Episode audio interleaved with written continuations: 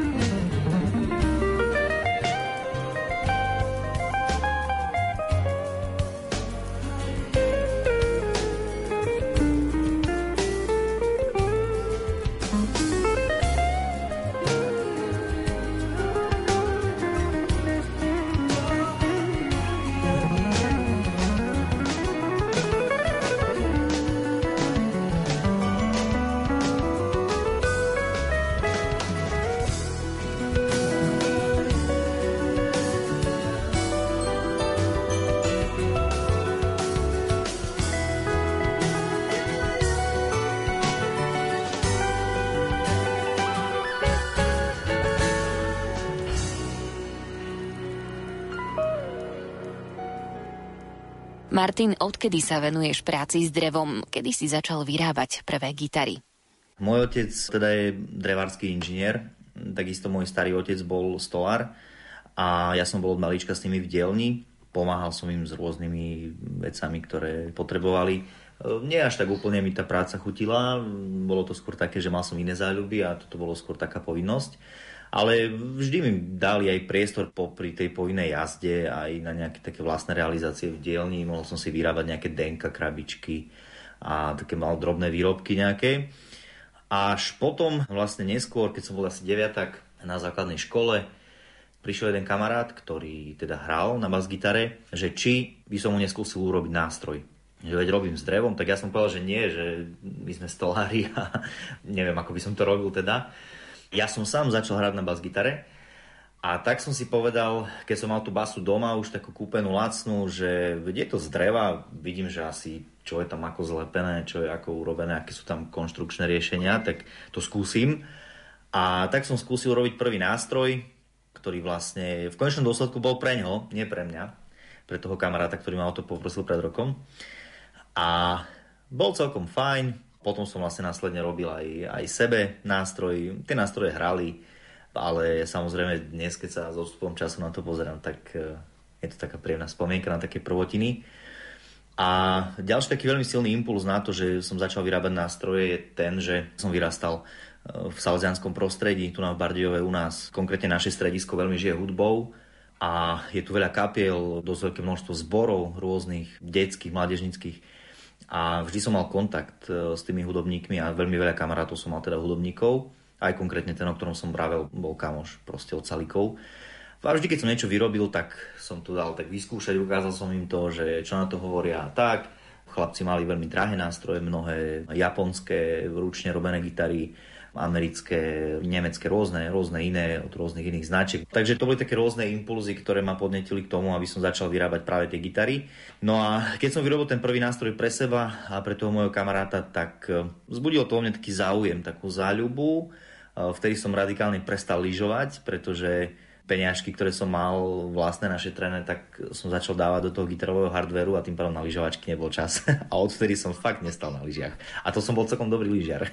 Chodil si na nejakú strednú drevárskú školu, kde si sa naučil vyrábať hudobné nástroje, alebo si samouk? Bol si aj za inými výrobcami a pýtal si si od nich rady? Nikdy som nechodil na žiadnu drevárskú strednú ani vysokú školu. Mm, ja som študoval na gymnáziu v Bardejove potom som mal vysokú školu v Banskej Bystrici umeleckú, takže to je trošku pomimo. Ale tým, že ja som fakt veľa v tej dielni s mojim otcom bol, tak e, som sa toho dosť naučil.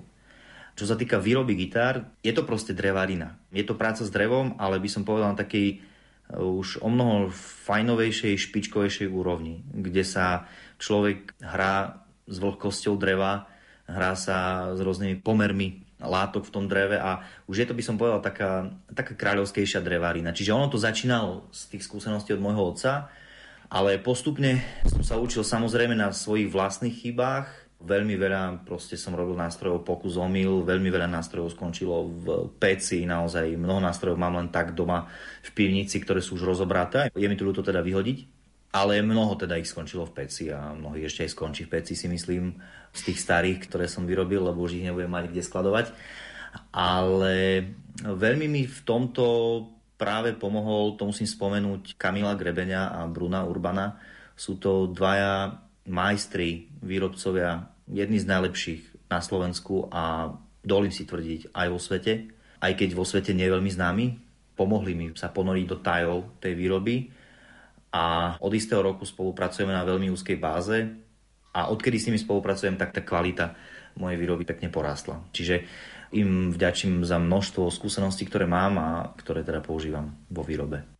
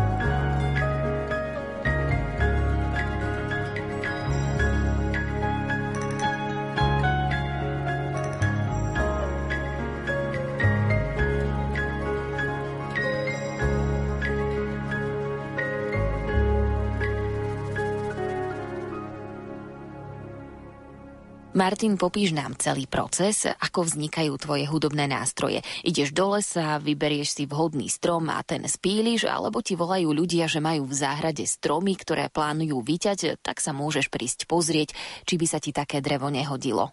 Výroba gitar v mojej dielni je dlhodobá záležitosť. Nie je to vec, ktorá odkedy príde mi drevo na dielňu, pokým vyjde hotový nástroj, trvá povedzme 2-3 mesiace. Vôbec nie. Áno, v niektorých firmách, aj mnohých drahých značkách to takto funguje a tie gitary sú super, mnohé a tak, ale u mňa to funguje trochu inak. Ako si vravela, tak vyrábam zo slovenského dreva, ktoré je ťažené výlučne v našom regióne. Fascinovala ma tá myšlienka spracovať drevo na mieste, kde vyrástlo a kde som vyrastol aj ja dodnes tomu tak je, každý nástroj, ktorý e, teda vyrobím je, je z nášho dreva, ak nepočítam napríklad exotické drevny ako palisander a eben na hmatníkové dosky. Ja som postupne zistil pri tej výrobe, že u nás v našom bardiovskom okrese rastú tie najvyhľadávanejšie akosti driev v rámci výroby hudobných nástrojov svetovej výroby. Že sú tu dreva, po ktorých naozaj ide celý svet a že sú veľmi kvalitné. Ja som sa naučil za ten čas ich rozpoznať a teda naučil som sa ich získať. Pozbieral som si rôzne kontakty ochotných a takých šikovných ľudí, či už e, na mestských lesoch v Bardiove alebo v rôznych iných firmách, ktoré ťažia drevo. A keď im sa niečo také vyskytne, vždy mi zavolajú, prídem sa pozrieť a uprednostňujú ma, lebo v podstate záleží na tom, aby to drevo bolo spracované u nás. Že naozaj tá lokálna výroba im dáva zmysel a aj keď e, napríklad nezoberiem taký odber ako nejaká korejská firma, ktorá toho dreva zoberie povedzme 10 kubikov e, ročne a ja zoberiem 1 kubik za 2 roky, tak napriek tomu ich to zaujíma, že, že teda mi zavolajú a sú ochotní pomôcť a dať to echo, že majú niečo pekné. No a ja prídem a to drevo si teda vyberiem. Čiže výroba začína moja tak, že vyberám si drevo v guľatine. Bude to na manipulačnom sklade, kde sú kmene vedľa seba 200 kmeňov a ja si vyberiem jeden z nich, možno niekedy ani nie. Alebo prebieha priamo na pni. Viem, že napríklad mestské lesy teraz idú robiť nejakú prebierku alebo nejakú prerezávku v nejakej lokalite, tak sa idem tam pozrieť, označím tam nejaký strom a oni potom mi z hľadiska toho ich lesného plánu to schvália alebo neschvália, že či teda ten strom môžem alebo nemôžem od nich odkúpiť. No a potom sa ten strom, respektíve ten kmeň poreže, na píle, presne podľa mojich e, špecifických požiadaviek. U nás v Bardiove e, nasleduje prírodné sušenie a vyzrievanie materiálu, ktoré je dlhodobé, tu sa bavíme o rokoch. V roku 2010 alebo niekedy 2007 som nakúpil prvé drevo, svoje vlastné, a asi dva roky z neho vyrábam. Čiže to je naozaj dlhodobý proces toho vyzrievania a sušenia. Je to v exteriéri minimálne 5-6 rokov a potom ide do interiérového skladu a do aklimatizačnej miestnosti, kde, kde jednoducho už sa to drevo potom pripravuje na výrobu. Mám nejaké dosky, ktoré sú vonku na dvore povedzme 5, 6, 7 rokov. Veľmi dôležitý čas pre nich. Stoja, nič sa s nimi nerobí, ale vyzrievajú poveternostné vplyvy na nich vplývajú tak, že zušľachťujú vlastnosti toho dreva, toho materiálu. Jednoducho žijeme v podmienkach, ktoré sú na to veľmi vhodné, naša zemepisná šírka. A teda striedanie dňa, noci, striedanie zimy a leta, striedanie vlhkosti a teplot veľmi, veľmi pozitívne vplýva na rezonančné vlastnosti dreva a jeho rozmerovú stabilitu. Potom tie dosky vlastne zoberiem donútra do dielne a vyberiem už tých dosak, vymanipulujem presné kusy. To znamená, že tu na z tejto dosky budú dve tela, z tejto dosky budú tri krky, z tejto dosky bude neviem čo. Čiže takto si to už porozrezujem na také konkrétne prefabrikáty a tie prefabrikáty potom opäť idú von, aby teda vyzrievali, aby na nich vplyvali tie poveternostné vplyvy. Potom vlastne pred samotnou výrobou, nejaké 3-4 mesiace predtým, pred samotnou realizáciou, ide to drevo do dielne, na tú aklimatizáciu musí sa zaklimatizovať na presné množstvo percent vlhkosti v dreve a potom sa z toho začne vyrábať. Samotná realizácia nástroja potom trvá 3 mesiace, aby sa dodržali tie postupy, ktoré tam jednoducho musia byť dodržané, časové postupy, schnutie lepidla, tvrdnutie laku, zrenie spojov a rôzne iné. No a postupne tela, krky, pomaličky sa robia, samozrejme s odstupmi, musí tam byť nejaké časy na zrelaxovanie toho materiálu a tak.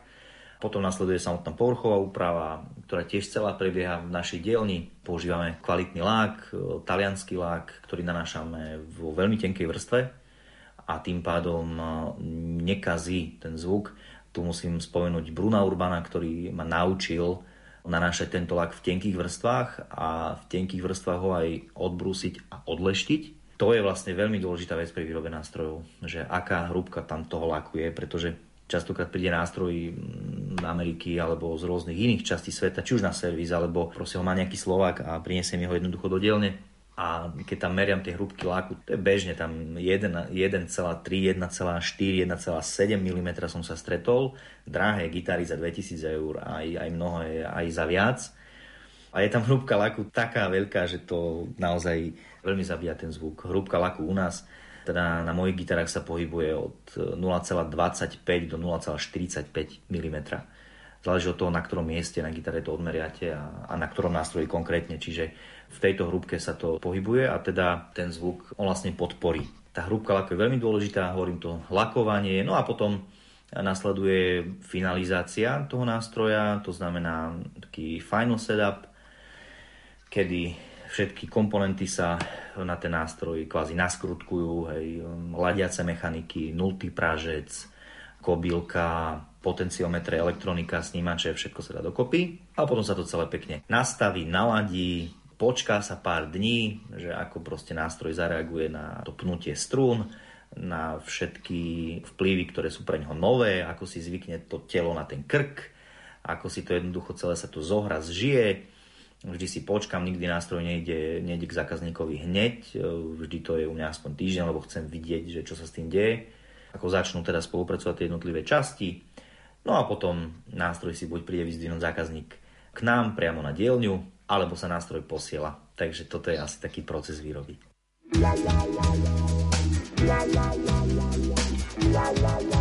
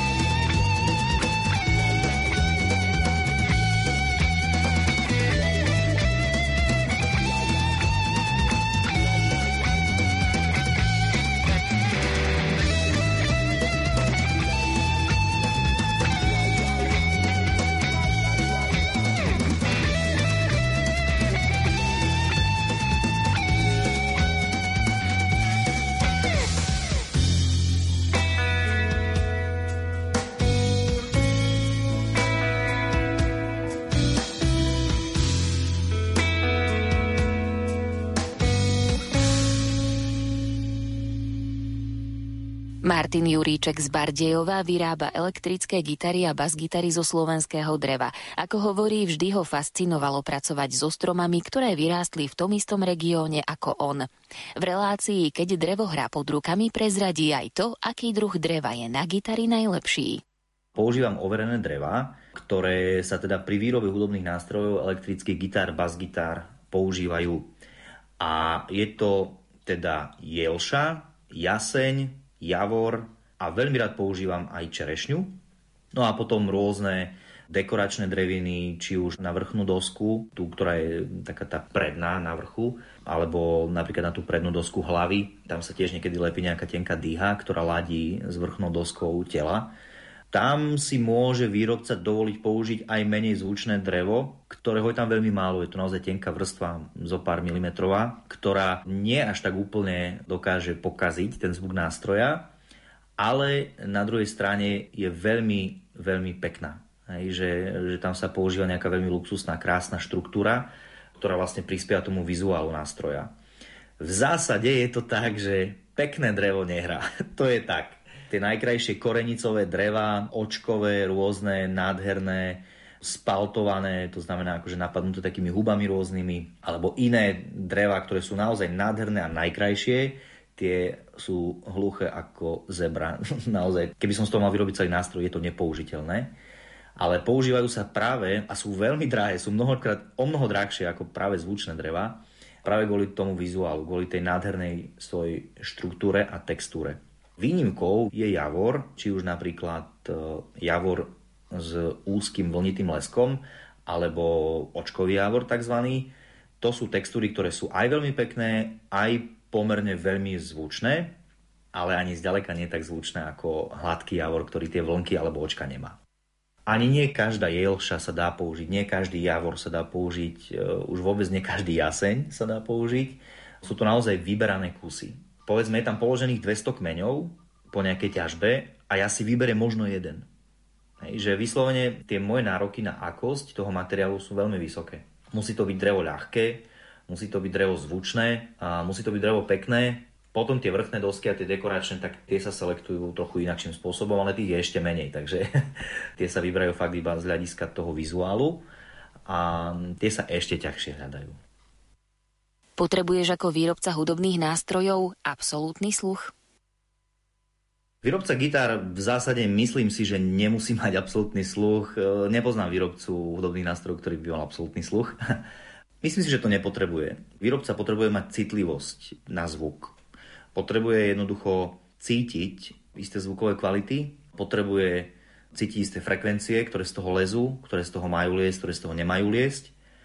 Ale toto nie je otázka absolútneho sluchu v rámci nejakej intonácie, pretože na to máme šablóny, my výrobcovia, na to máme ladičky, na to máme rozmery, na to máme výpočty, aby to ladilo a potom vlastne ten výrobca potrebuje mať nejakú takú citlivosť na ten zvuk, aby vedel, že či ten nástroj, ktorý vyrobí, či je to dobré alebo to nie je dobré. A častokrát sa vyrobí nástroj, ktorý á, výborne to hrá, je to skvelé, mojej dielni sa tu už nestáva, teším sa, že, že som už týmto veciam akože nejakým spôsobom, že som ich už teda dokázal prekonať a odburať, ale veľmi často sa stáva, že nástroj, ktorý výborne hrá sám doma, keď si na ňom zahrám, a sú tu aj drahé nástroje od rôznych zahraničných výrobcov, jednoducho v kapele nehrajú. Hej, že človek si doma zahrá, kúpi si nástroj v obchode, pretože má nádherný zvuk, je z neho nadšený a zrazu príde do kapely a basák alebo spevák mu povie, počuj, ja ťa nepočujem. Ja nepočujem to solo, čo máš vypnutú tú gitaru. Čiže stáva sa to, je to proste problém istých frekvencií, ktoré sa tam vyskytujú, ktoré by tam nemali byť a mali by byť práve nejaké iné, aby tú gitaru bolo počuť, e, keď ide v spolupráci s ostatnými nástrojmi. Takže výrobca nepotrebuje absolútny sluch, potrebuje mať citlivé uši. A taký cit pre výber, aj driev, potrebuje mať trochu iné, iné vlastnosti. Absolutný sluch vôbec nepotrebuje.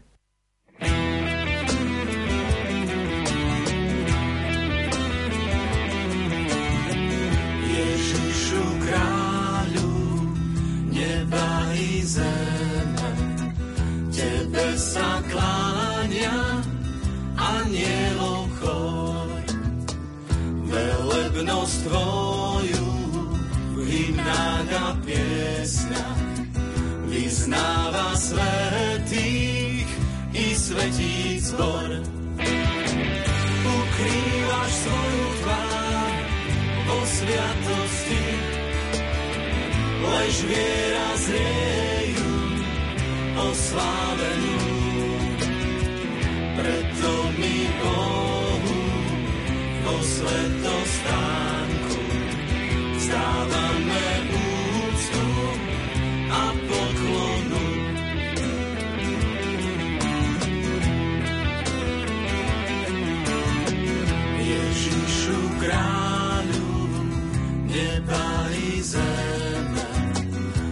blažených duší opojenie zo srdca Tvojho osláveného plinie im večné potešenie.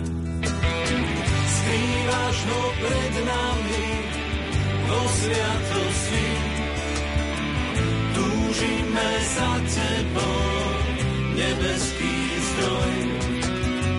Ježišu kráľu, neba i zeme, so srdcom svojím nás večne spoj.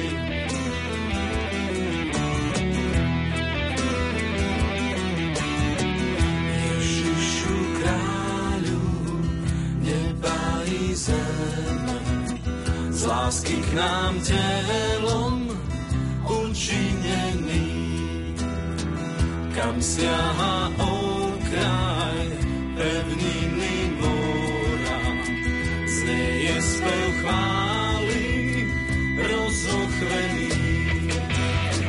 Ráč prijať láskavo pieseň našu, ktorú ti zo srdca Požehnaj za to nám celú dušu, ktorú ti, Páne, oddávame.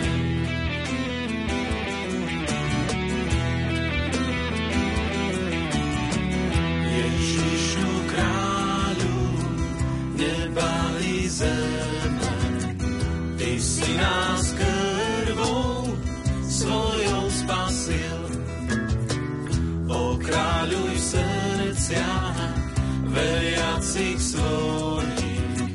vieru v nás oživ, vieru posil. Veríme v Teba, že Ty si Boh náš, že si cesta naša i život náš. Tvojmu sa srdcu láskou vynieme, Ty v sebe živý zdroj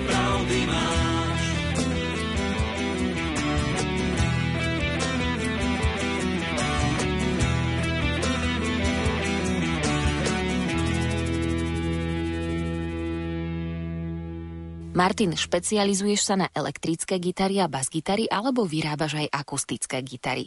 Nie. Akustické nástroje tie nerobím.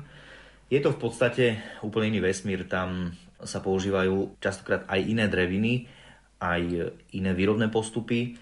Nedá sa povedať, že či je to mm, zložitejšie alebo jednoduchšie. Mnohí to tak tvrdia, že, o, že výroba akustických gitar, že to je o mnoho zložitejšie, že toto, keď sa naučíš, tak budeš macher a tak. Je to úplne iný produkt. Ako keby predstav si, že vyrába niekto auta a príde za ním a povie, že tak by skúste vyrobiť motorku. Tak by vyrobil tú motorku, nejako by ju vyrobil. Ale či by bola taká dobrá ako od výrobcu motoriek, tak to asi by nebola. Akých máš zákazníkov? Robíš gitary len na zákazku alebo ich dodávaš do nejakých hudobnín, kde si ich zákazníci môžu vyskúšať a kúpiť? No výborných zákazníkov mám vždy len dobrých. Je to tak, že e, väčšinou sú to zákazníci takí, ktorí si prídu vybrať priamo k nám na sklad a na dielňu hotový nástroj. Jednoducho mám vyrobených povedzme 10 basgitár a z tých 10 si príde niektorú vybrať. Zaraz na 10 a z nich si vyberie povedzme jednu, alebo dve, alebo žiadnu. Alebo potom Je aj tá možnosť, že samozrejme vždy si ten zákazník vyskúša niečo, čo má vyrobené, pretože ísť e, s investíciou do niečoho, čo nemám vyskúšané, je nerozumné. No a po skúsenosti, po tom vyskúšaní tých nástrojov si požiada teda vyrobiť nástroj. Tá samotná výroba potom trvá nejaké 3 mesiace. No a v nej si napríklad e, zadá nejaké špecifikácie, ktoré by tam chcel. Hej, že napríklad mám na sklade nástroj, ktorý sa mu páči, ale nepáči sa mu, že je červený. Hej, že chcel by ho mať žltý, tak ja mu ho vyrobím a bude žltý.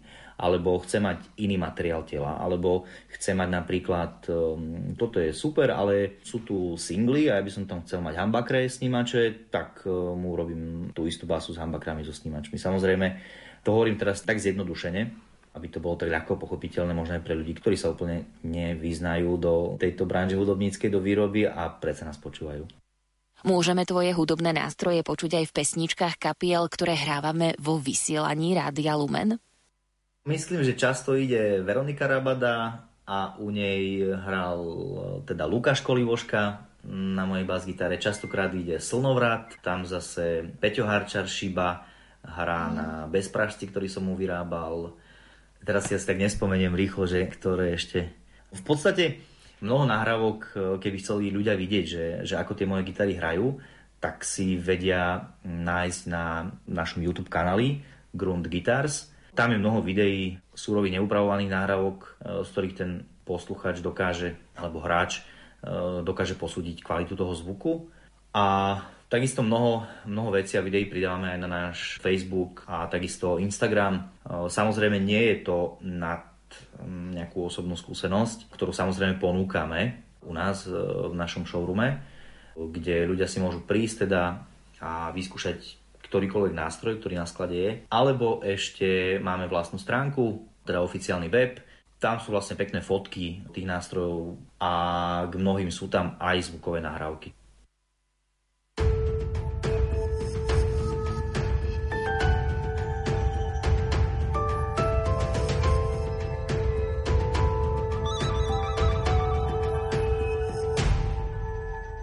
Husičky, husičky, čujte môj hlas. Ja de vás po tatier volám na vás. Husičky, husičky, so zapadá.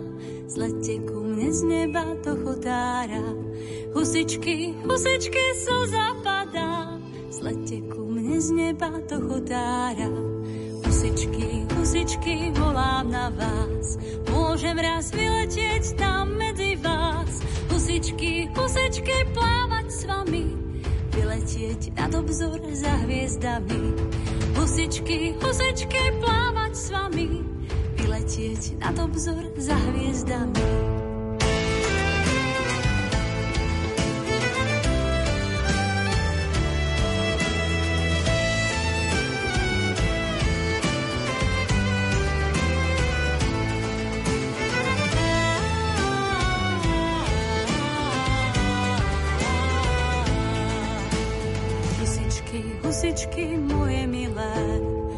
Berte ma zo zeme húsky divé. Husičky, husičky, obleďme zem, vidieť svet z oblakov prvne zhyniem. Husičky, husičky, obleďme zem, vidieť svet z oblakov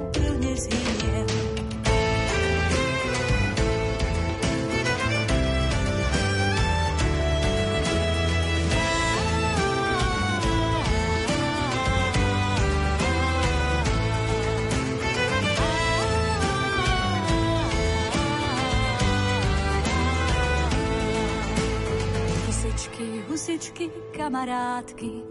Nechcem sa obzerať viacej z piatky. Husičky, husičky, odpúšťať chcem. Jedného dňa možno aj zabudnem. Husičky, husičky, odpúšťať chcem. Jedného dňa možno aj zabudnem.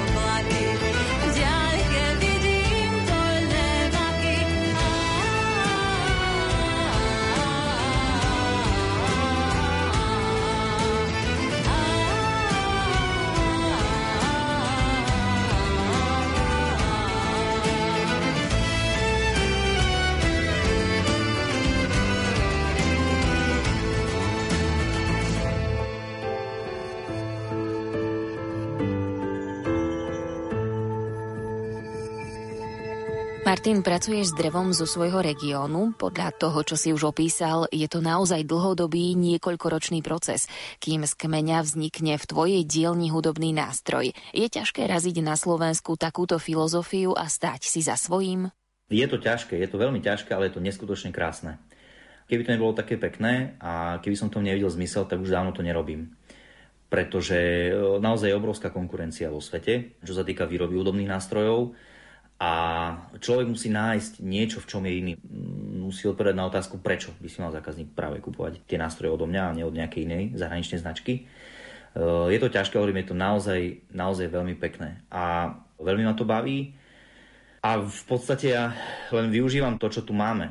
Naozaj ten potenciál pre ten produkt, ktorý robím, pre ten hudobný nástroj je u nás obrovský tým, že práve u nás rastú tie najkvalitnejšie dreva, ktoré zháňa celý svet. U nás máme naozaj šikovných ľudí, ktorí sa veľmi vyznajú do konštrukcie. Máme tu šikovných drevárov, máme tu šikovných marketérov, mám dokonca ľudí, ktorí sa veľmi vyznajú do konceptov snímačov rôznych, tých úplne najzákladnejších až po tie najzložitejšie.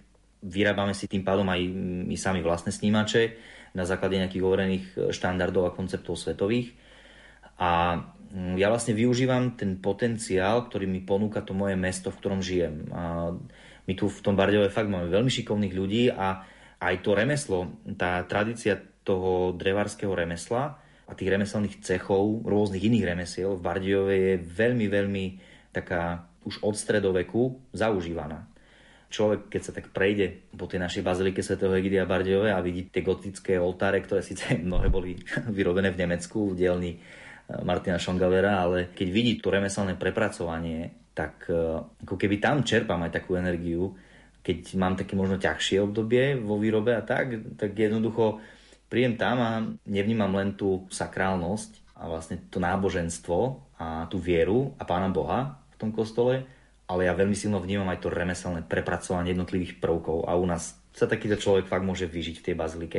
A tam vlastne naberiem opäť taký, impuls, že áno, má to zmysel, že proste ľudia to už v 15. storočí robili s tým drevom a, a vedeli to a robili takéto krásne veci. A ja po 500 rokoch opäť prídem do tohto kostola a teším sa z toho, že robím tiež remeslo s drevom a že ho robím tiež na takej nealtankovej a nejakej konštrukčnej rovine, ale že vyrábam naozaj hudobné nástroje, čo je, dovolím si tvrdiť, taká ušľachtila odnož tej drevariny. Aké máš plány do budúcnosti? Chcel by som viac expandovať svoje produkty svoju výrobu do zahraničia. Pomaličky som s tým už aj začal. E, začal som sa prezentovať viac v zahraničných fórach. E, chcel by som sa viac otvoriť pre zahraničný trh.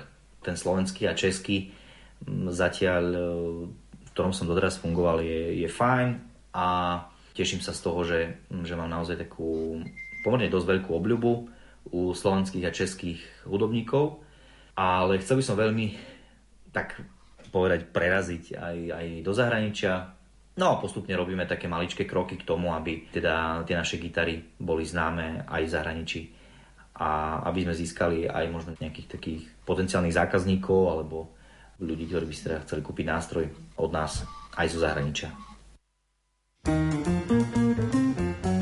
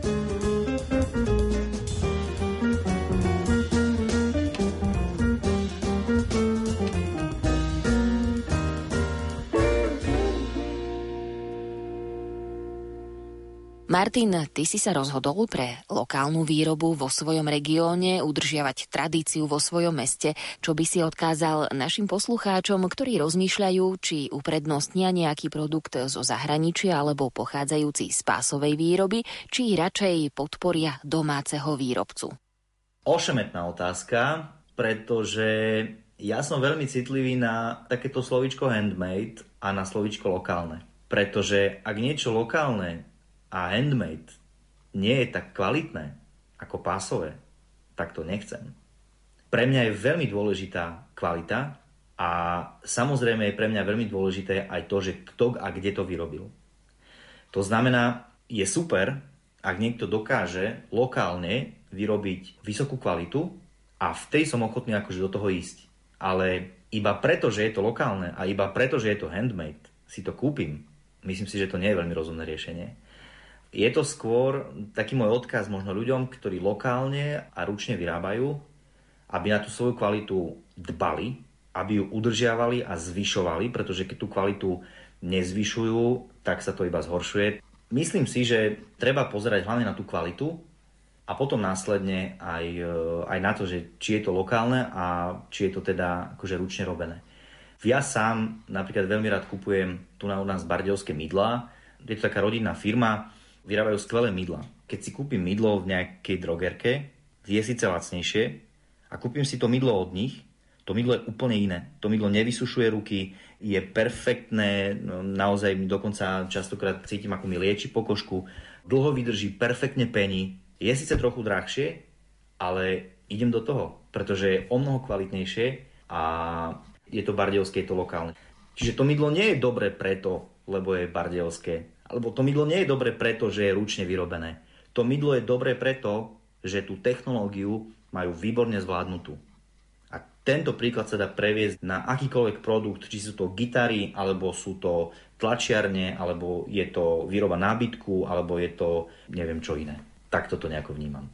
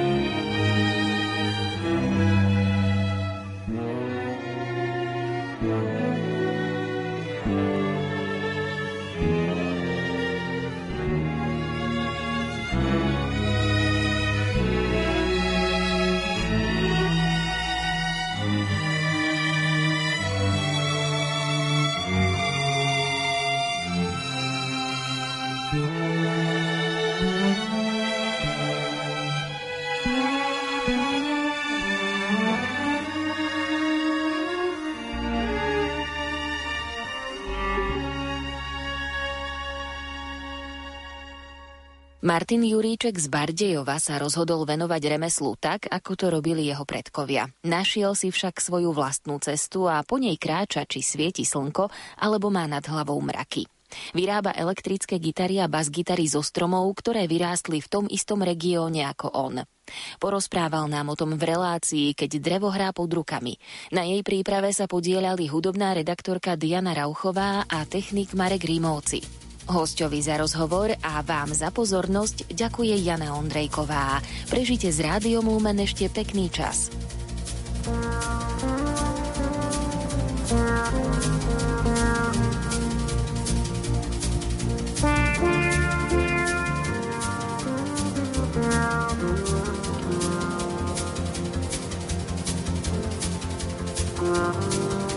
Yeah.